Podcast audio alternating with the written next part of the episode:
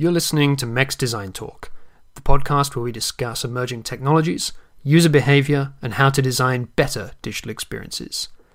This episode was first published on Thursday, the 24th of March, 2016. In this edition, we catch up on the latest from the MEX community, and we have an interview with Dr. Mike Short, VP of Public Affairs at Telefonica, and someone with deep connections to the history of mobile communications and the big picture of how it's going to fit into users' lives in the future.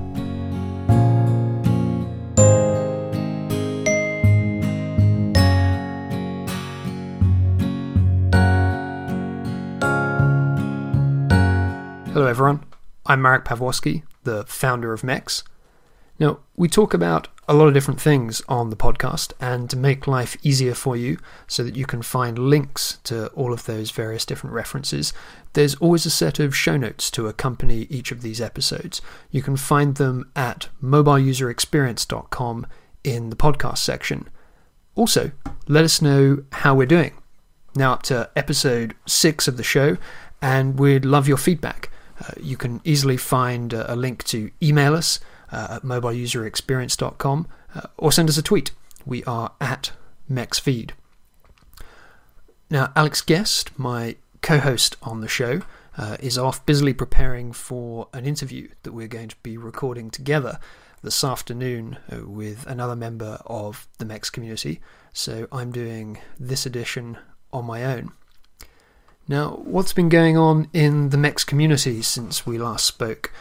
Well, uh, I'm delighted to welcome Tribal Worldwide uh, as a new patron of our MEX 16 event on the 12th and 13th of October in London.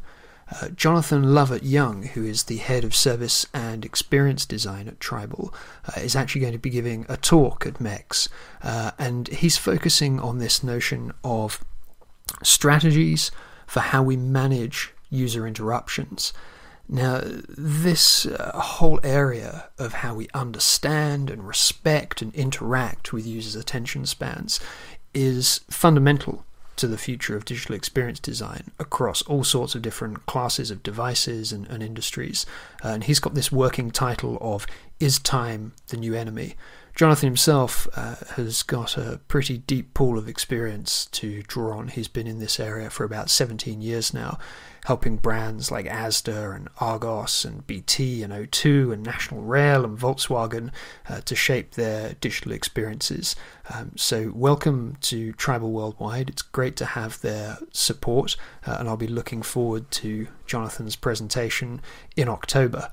Uh, if you're interested in finding out more about how you can get involved with being a patron and a sponsor of the MEX event, uh, do get in touch. You can find details on mobileuserexperience.com of how to get in touch with us, and I'll be looking forward to introducing you to the rest of the patrons that we have supporting the event in October.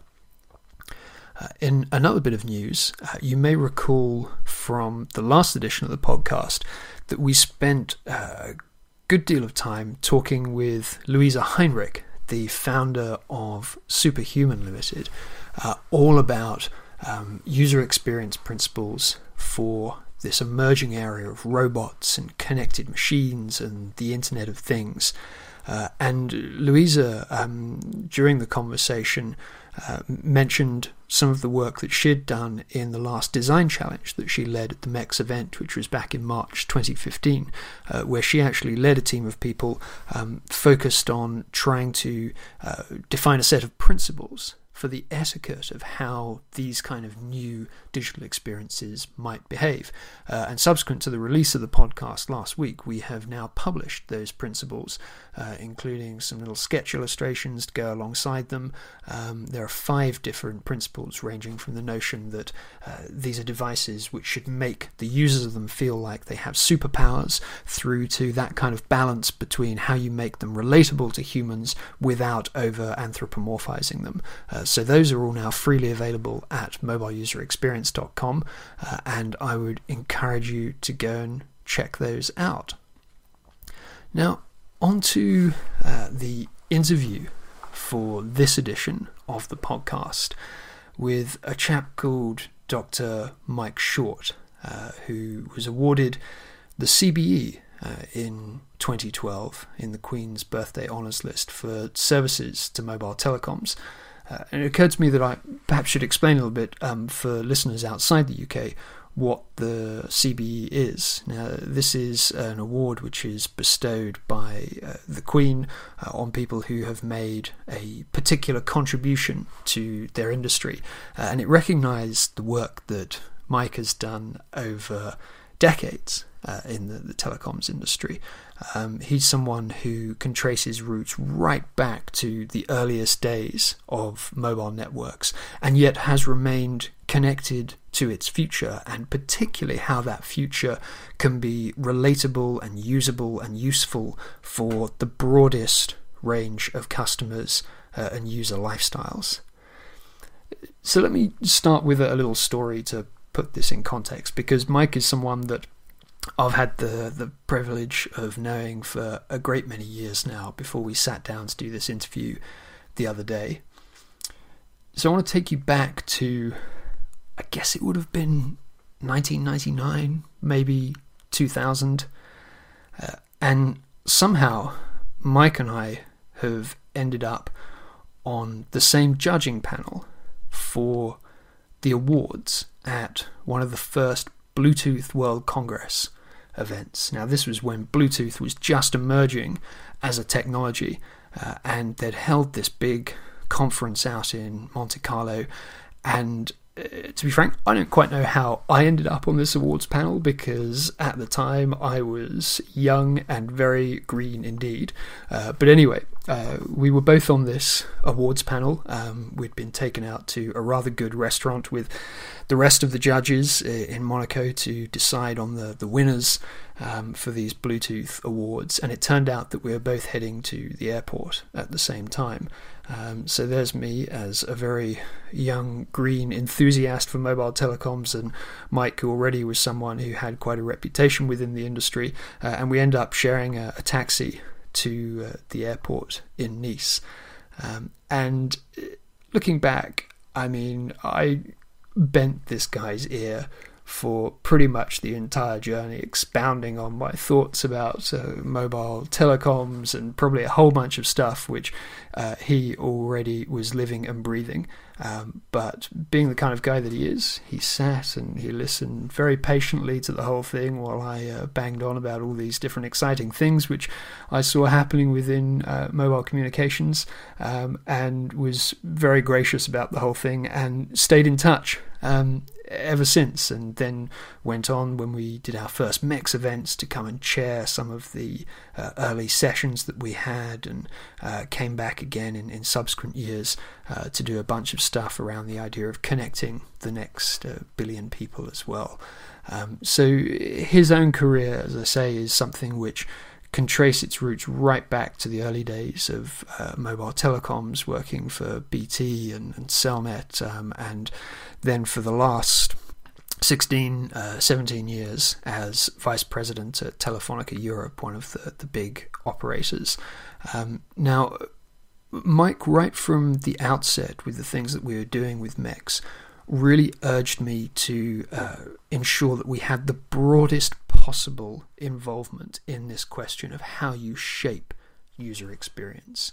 Uh, and that included making sure that we didn't just focus on having design people talking to design people, but we went out and we incorporated chipset companies, network operators, handset manufacturers, software companies into the discussion so that we had all of the people responsible for driving change in user experience participating in the same initiative.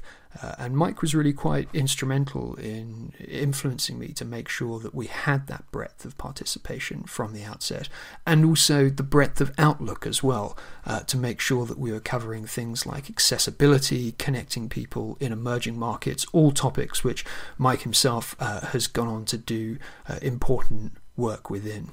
Uh, so we sat down the other day uh, to do this interview at the Telefonica offices in London, uh, and it's actually the first one of these podcast interviews so far that uh, I've done face to face with someone. So that gave it a, an interesting dynamic.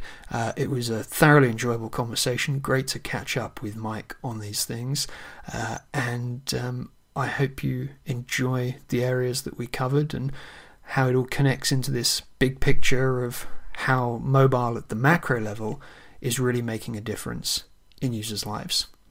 Here we go.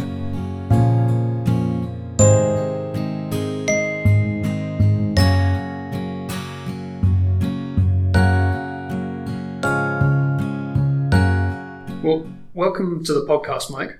Thanks for taking the time to come and do it. Uh, you know, this is actually the first one of, of this podcast series that I've done face to face and in person. So thanks for agreeing to come along for the ride and, and the experiment, as it were.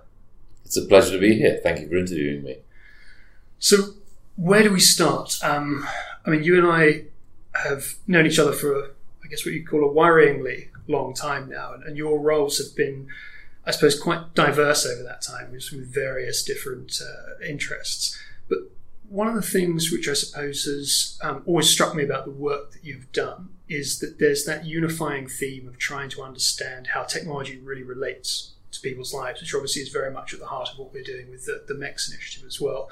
Um, specific to uh, how you think about the network and thinking back to um, when you first got involved in that area of, of networks, um, what was the role when you first started of the network in forming the customer experience for those early mobile users? Well, going back 30 years when I started, the network was uh, seen as a key enabler to connect people. Uh, we knew we couldn't always sell handsets or devices direct to those customers, but we had to understand them in terms of their relative price and battery duration and uh, some which had displays, how, how we could put information on those displays. But, but the emphasis was very much on the bearer called the network. Uh, we had to think about how the network gathered data that was suitable for customer care and suitable for billing. But generally, the device was a secondary element, but it became much more important as we moved from voice to data. So we flash right forward to the, the present day now, and Telefonica, you're looking at 25 million customers. You've got uh, retail operations and, and, points of service. You've got all of this different information and touch points, if you like, with the customer. What do you feel are the most important today in how you understand how your customers are behaving and how you can serve them best as an operator? Uh, we're handling terabytes of data per day in the UK for our 25 million customers. That gives us an awful lot of information to help find the customer in the right location, to deliver a call, whether it's a voice call or a data call or video. But it also means that we have to use that data to predict requirements, predict future requirements for those customers. In addition to the network based data, we have a lot of billing and customer care data that we're able to analyze to help forecast future demand and provide a service of today and tomorrow. But when we look at devices, we often look at how easy they are to use. Um, two years ago, for example, I ran an accessibility initiative looking at people who were uh, blind or deaf or maybe had dexterity issues. And I think we were quite amazed to discover that one in seven people have a, an accessibility challenge of some sort. And that made us look more deeply at some of the devices that were out there, but particularly also some of the mobile internet type solutions that help with translation, text to speech, or speech to text. Maybe some of the solutions that help with location, perhaps for the elderly. Maybe some of the techniques that allow voice based dictation, not just Siri, but some other solutions such as that. So clearly, we need to think about all the customers in the different segments and indeed sectors, whether they be consumers or business. Now, that, that breadth of understanding customer segments, I mean, is something which I recall right from our earliest conversations about when we were getting the MEX initiative started. Uh, I can remember you distinctly encouraging that kind of uh, breadth across industries, across different customer segments, and how important it was to understand user experience in that regard. But I mean, for you personally, I mean, when did that moment come when you started to realize that inclusive design wasn't just something which was necessarily limited to people with, say, particular disabilities, but actually something which could benefit the market as a whole in terms of how it improves user experience. I think one of my experiences with texting was when I was chairman of the Mobile Data Association back in about 1998. And initially, you could only text somebody on the same network in the UK you couldn't text across the networks to another network or another customer. So therefore, the Cellnet to Vodafone links were not in place back in 1998. Uh, between Cellnet, which became O2, and Vodafone, uh, I helped put together the cross-network texting. And one of the things that we did then was very clearly do some customer trials to see what the adoption rate would be. And that gave us huge insight into the language of texting was totally different from what we'd expected. Yes, abbreviations that we've known and become uh, lovers of, but, but also the ease of actually entering those text messages was just not in, uh, easy enough back in those early early days. So when we opened up the gateways, we were amazed that it went from less than hundred thousand text messages a year to the following year, 1999, to over a billion text messages in the year. And one of the things that we did to promote that was we looked for the nation's oldest texter. And we found a lovely lady called Betty Turner, who was 89. And she was a PR man's dream she went on national television, was interviewed, and because she was a grandmother by this stage, she was asked the simple question, Why do you do texting? And she said, It's the easiest way to stay in touch with my grandchildren. And a very simple answer, not a technical answer. And, and I think from that point on, I think we realized that thinking about user behavior and dexterity and ease of input, ease of use was vital for usage. And as a network operator, we need usage to pay for the investments we've made. That's interesting because I think I mean that's another theme which I've noticed in your work over the years. You're talking there about the idea of those interconnect agreements between operators to, to get all that interoperability happening, and it's something which um, I guess you've approached in a few different ways over the years with the Mobile Data Association, with GSM originally, which was obviously very much about you know bridging the, those compatibility gaps between networks, first in Europe and then around the world. Uh, but I think we've got to a point now within the technology industry where there almost seems to be this um, sense that any time you try to do things through consensus or standardization, um, there's that. Hangover, if you like, that it's going to be a very slow, cumbersome process. And it's become perhaps more fashionable for companies to go out there and say, we're going to own the whole of the customer experience ourselves. We're going to do it all ourselves and we're going to control what we deliver. And yet, over the years, we have seen the myriad benefits of that, that consensus. I mean, looking to the future, what do you think about those approaches and, and, the kind of areas where we may still need that kind of consensus based approach of getting big consortiums together to solve those, those big connectivity issues? Well, GSM, for example, in mobile is the most successful technology on this planet in terms of adoption, in terms of coverage, in terms of reach. And if we haven't got a successful standard there based on consensus, it wouldn't have helped to reduce the cost for everybody and improve the reach for everybody. Now, clearly, some of these standards do take time, and uh, you know th- there's a downside to that. I, I, get that. Equally, the internet I think has had extremely wide reach based on consensus building over time, but both of them have stood the test of time and continued to evolve. Uh, GSM towards 3G and 4G, and indeed in the future 5G, now incorporating Wi-Fi as well as internet internet evolution in its own right. So I think they are evolving, even if the processes behind them may be cumbersome. But I also live in a world which is much more multidisciplinary. Uh, I hate the idea of being in a school where I only had one teacher. I liked different disciplines that I could learn from. Uh, I also would hate a medical system or a health system that only had one type of clinician. You know, I think we live in a multidisciplinary world where we need different disciplines to help us. So the idea of being locked into a proprietary standard or a proprietary teacher or a proprietary clinician to me is wrong. We need the best of innovation to flow, and the mechanisms, whether it's with standards or not, need to be much more multidisciplinary. With regards to what's happening with devices, you know, sort of devices that you see on your network, uh, do you feel that uh, we've seen um, an increase or a decrease in the kind of diversity of, uh, of devices that are available to customers and the kind of experiences that they can have with them? I think the diversity of devices that's now that are, that are now being connected to our networks is increasing. However, to your point about a lack of diversity, I think in the shops for consumers, many of the devices look very black and very rectangular, and they don't look very different compared to the wider range of design differences of the past. The reason I say we're seeing more devices is that we don't just connect devices sold through retail shops. We clearly connect modems for the Internet of Things. We connect devices that connect cars. We connect devices that connect street lighting and smart city type applications. We connect medical devices. They are sometimes sold through different sales channels.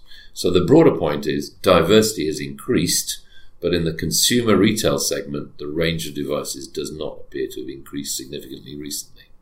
Does that worry you about the future of, of handsets, of smartphones in particular in that segment? Uh, I'm not worried about it. I think uh, the choice of smartphones relates to the fact that it's a global market and people are trying to design for a global market. What has varied a lot more is the range of applications that now will work on the smartphones. So you see a lot more diversity from the internet space uh, because anybody can develop on the internet. And that diversity, I think, will continue more in software form than in hardware form. And thinking about all of those Internet of Things devices that you alluded to, I mean, how much of a, a challenge is that for you as a network as you start to think about how that uh, mix, if you like, between handsets in the hands of a consumer versus Internet of Things devices, which may be embedded, invisible, woven into the fabric, if you like, of, of our physical environment. What kind of challenges does that throw up for you as a network as you start thinking about how you can guarantee that they provide as good an experience as you can deliver to a consumer with their handset in their pocket? So the networks we've built around the world in the 25 or so countries where we have a presence have to be flexible for different sales customers and sales channels. And I think what we're seeing with the Internet of Things is new sales channels emerging that we need to support. So the bigger issue is not so much the network, it's the support to those sales channels. How do we do the provisioning that's relevant to a car orientated sales channel or a smart home orientated sales channel or a smart city oriented sales channel. Those sales channels are quite different and they have different customer care requirements, different data analytics requirements. If we talk about health in particular, health is very sensitive data, so we're very careful about what we do in the healthcare arena.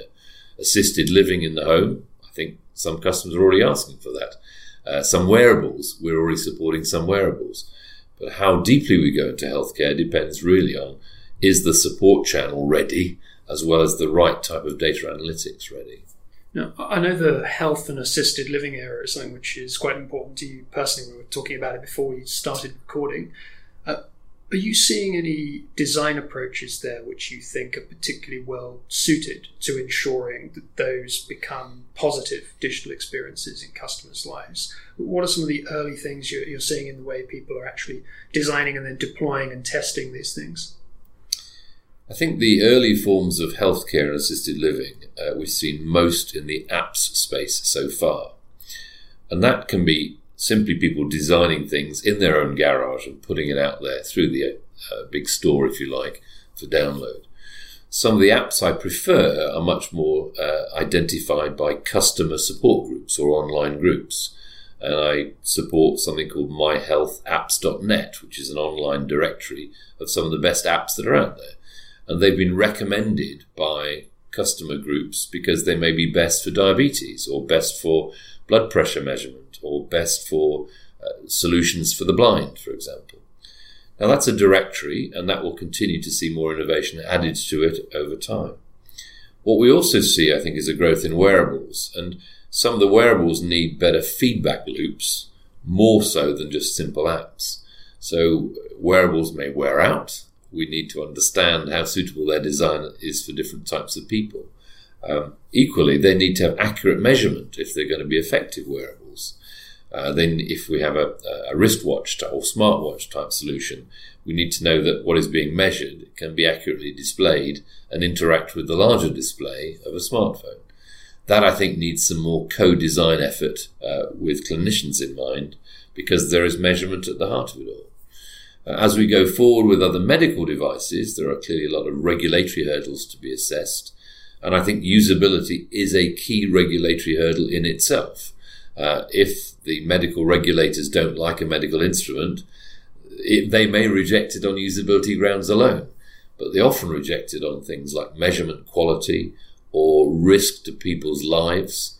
So we need to, a proportionate approach, whether it's in apps or in uh, wearables or in medical devices, to make sure the safety of the consumer is at heart, but also the accuracy of measurement, if it occurs, is also reflective of, of, of the type of service needed. So I think user design has got a long way to go in the apps, wearables, and, and medical instrument space, uh, but it's made a good start. Yeah, I would agree with a great deal of that. I mean, we've run sessions uh, over the last several years at our MEX event where we've brought together people from medical backgrounds, people involved in the production of medical instruments, and also those, I guess, who are coming at it more from the traditional mobile telecoms and digital industry background. And there's clearly a huge amount that those people can learn from each other. But there is also that slight tension when those worlds come together about understanding the different life cycles of each of those industries, understanding things like those different requirements around the accuracy of measurement that, that you mentioned as well. Are you seeing any examples of that in particular which you think um, show a path for the future of how we can actually work together between those different industries to deliver that, that kind of experience? Yeah, so I'm involved with a couple of um, health research and testbed type activities in the UK. Uh, recently, in January 2016, the National Health Service announced five national test beds in different parts of the UK and two specialist test beds for the Internet of Things. One of those Internet of Things test beds is down at the University of Surrey, and, and we're actively supporting that. That's looking at mental health and dementia and Alzheimer's. And it's looking at how do we help the people live longer at home, healthier lives at home, with things like alerts and alarms, things like pill reminders, things that can help you with wearables, where people might not get lost so easily. Uh, we need to make sure that the data is handled sensitively, so it is a test bed. We need to make sure it can scale cost effectively. We need to make sure it's fit for the individual and not Big Brother tracking people unnecessarily. So it's about helping people have a healthier, longer life at home rather than being moved into a hospital setting prematurely, or perhaps having a pathway that's not really fit for purpose.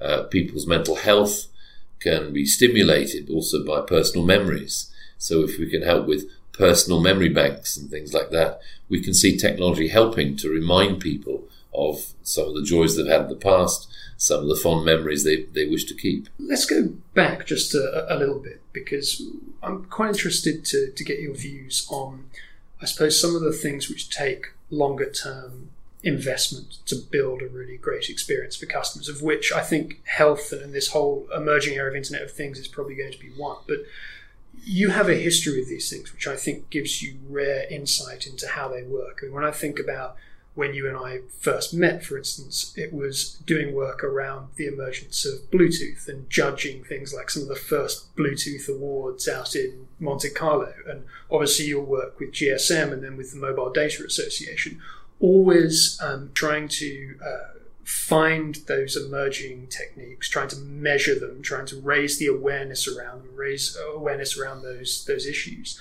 Now, when you think about some of those ones which have gone on to emerge as winners, Bluetooth is probably one, and texting, as you did with the MDA, and GSM certainly. Are there certain defined characteristics to that process that you can pull out to you know, understand how you make future situations like that successful and how we might find a pathway for things like health and IoT to make them succeed on the same scale as those other technologies that you've been involved with?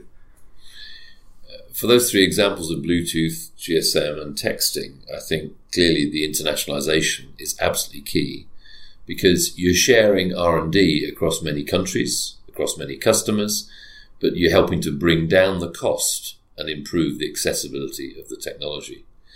In all three cases, they are based on standards, and I know the standards process is not always as fast as people would like, but the reality is it helps to add consistency to make sure the adoption is easier uh, in the eyes of the customer or the sales channel. Um, what we don't always get right when things are overly standardized is some of the design elements, because actually design is a very personal thing. So you've got a bit of a dichotomy cost reduction for global adoption versus design for adoption. Now, some start from the design end much more fully than I do. But I think at the end of the day, there's some compromises, and the compromises have to go hand in hand with the utility. You, you might find it highly, highly useful if it's low cost and nicely designed, and sometimes they're not in equal balance. And I think we need to think more fully about the balance between the two. But I'm a firm believer in internationalization and economies of scale because that helps with adoption and cost reduction. Yeah, that, that balance, if you like, between those things and the, the more personal elements of, of, design seems to me to be absolutely key here. And uh, I mean, thinking back to um, the start of the, the MEX initiative, I guess some of the early conversations you and I had around that, at the time, um, this is going back, I suppose, 2004 now, so 12 odd years ago we actually had quite a hard job convincing people in you know, the network operator business, as it were, that design was a concern for them, that they should be involved in those kind of conversations and, and involved with a, community like MEX, where the main constituency still is people who would describe themselves as designers. But given that we're on a podcast about that topic and much of the listenership is in that area, uh, what would you say today to people who are working in the area of design and trying to understand how all of these components fit together? What are some of the priorities you think that the design and user experience community should be looking at to make sure there is and continues to be that healthy relationship between people who are coming more from, if you like, the, the technical and the engineering background and those who come more from the, uh, you know, the, the, the, human disciplines, it were, of, of design and usability? I, th- I, think the nature of design now is increasingly software based rather than on the hardware of the mobile phone. So yes, there is a room, uh, there is plenty of room for some designers in the hardware space, but a lot of that design is looking at the graphics, the interaction with the web, the service design, the solution design. And that's a softer design skill, perhaps, than traditional hardware design. If we think about that from the internet growth point of view, uh, we've seen a huge boom in web designers who have to think about usability for different types of customers, whether it be to help the, the boom in e commerce or to help the boom in uh, web based video or to help the boom in other internet based services. So there is a lot of room for design, and I think design leadership will be seen much more in the future than in the past. When we think about how that then connects with education and the new generation of people coming into fields, engineering, design, all of which we know are going to be vital to shaping these digital experiences in the future. I know you have links with several universities. What are some of the things you think that we should be prioritizing within education and academia to make sure that the next generation of people coming into this industry are equipped to understand how we can design better, more personal experiences for, for users? Well, I think the trend towards digital design is key, really. So even if people have creative skills based on art or even fine art or music, I think having a digital understanding in the mix is vital. If I was to say the same in healthcare, some of the clinicians today, frankly, are not trained enough in some of the digital techniques that are going to be important for their profession. How do they plug together systems? How do they look at the measurement evidence data? How do they use that for better effective healthcare? So I think digital is the key ingredient for whether it's creative industries or, or the health professions. I'd also add that I think some of the uh, solutions that are necessary for the digital economy mean that if you're interested in transport, there has to be a digital lens to that. If you're interested in the car, for example, thinking about how the displays in the car are going to lead to safer driving, better informed passengers. But, but maybe better informed passengers as well as drivers in the video sense. So why don't we have today internet on wheels in every car? Um, if we think about some of the design impact areas on energy, uh, with assisted living and with smarter homes, we're going to have to think about displays in homes and how people in the home can intuitively see what the displays mean. It could be a display through the TV screen, but it could be other screens as well. And we're going to see much more in the way of design solutions for future homes that will make our lives much easier, whether it be for assisted living or entertainment or even energy control in the home. Um, I'm not trying to suggest all designers go down the smart metering route or the smart healthcare route, but thinking about what a smart home looks like and could be, I think has a huge opportunity going forward. One of the things we've noticed in the MEX community is uh, as the demand has risen for user centered design within digital, so too has the sense among people within that who are working in that industry in, in the middle of their careers um, that they need to be increasing, if you like, the supply of new talent coming in. Uh, and yet, that conversation often seems to, to break down or at least not happen rapidly enough. That the graduates emerging from universities are equipped with the kind of skills that are going to be useful in what is a very fast changing digital environment do you think that there's more that people who work within digital industry could do to have those discussions with universities and start to play a bit more of an active role in shaping how some of that education is done? I think industry is already involved with many universities. Uh, it's not always visible. Uh, I sit on the board of Ravensbourne at Greenwich, for example, uh, which is a specialist fashion and broadcasting educational institution, offers degrees in those subjects. It does architecture as well.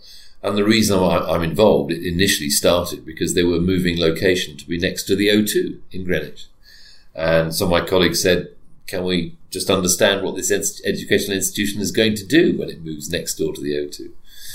Um, however, it was never seen by us as just brand protection. It was seen as being a synergy with the venue called the O2 at Greenwich that we could have. And now some students who train at Ravensbourne work at the O2. Some people who worked at the O2 go into the Ravensbourne facility and bring in some of the student talent to help them with other special projects. So I think industry traditionally has used universities in a variety of ways. We continue to work with universities where we can see a need. And I think from a design point of view, um, we'll probably uh, use Ravensbourne shortly for the driverless car trials, where we need graphics that can be put temporarily into driverless cars. We need students that might help us with the trials, maybe to guide various passengers around the track as we're doing the driverless trials. So that will help the students think about design from a kind of project point of view in a connected car or driverless car sense. Um, I'm sure we'll do some other projects with universities. We, have we, dealt with about 20 universities over the last five years. I, I don't think that's suddenly going to stop. Um, other companies may not do it the same way, but that's the way we do it today. No, it's nice to hear those projects happening. I mean, we've certainly found the same thing. We work um, quite closely with Brunel University with the, the MEX initiative, and that's one of the things that always strikes me about that particular relationship is that once students start to see how their particular talents can be applied to projects within digital industry, there's often this aha moment that things that they didn't realize were perhaps possible as a career path through the things that they've done actually suddenly become very relevant, and there's a lot within digital industry to, to interest them. Now, for you personally, um, what what comes next? What's left in the sense that there's an awful lot that you have done and achieved within this industry over you know, a, a, pretty lengthy period of time, if I may say so. If that doesn't age you too much, um, but are there any things left that you would um, like to see happen or would like to be involved in changing um, as you think about the future of, of, your interest in this area? Well, I always uh, had planned to work till 2020 and maybe 2025 if, if the mood takes me, but certainly 2020. And so within the next five years, I think we're just going to see a video revolution. I think we see the traffic on our network every day just rising and rising, particularly in the video space. And I think um, when we see some of the areas like virtual reality, when we see some of the 360 degree cameras, when we see how much power video may have in a customer care sense, when we see how much video could be used to help with retail or security or transport, we can see a lot of opportunities in that video space. What we have to be careful about is making sure it's fit for purpose and design ready. And that isn't just a network challenge or a device challenge, it's a solution challenge, really. So I would hope to do a lot of work on video. I'd hope to also make sure some of the foundations already laid for 5G come to fruition. 2020 is the estimated uh, start date rather than the full service. Um, I'd also like to make sure that some of the sectors that aren't really digital enough are much more digital, and healthcare would be amongst them. Well, Mike, thank you very much indeed for taking the time. It's been a pleasure as always, and uh, I hope we can continue the conversations in the future. Thank you very much.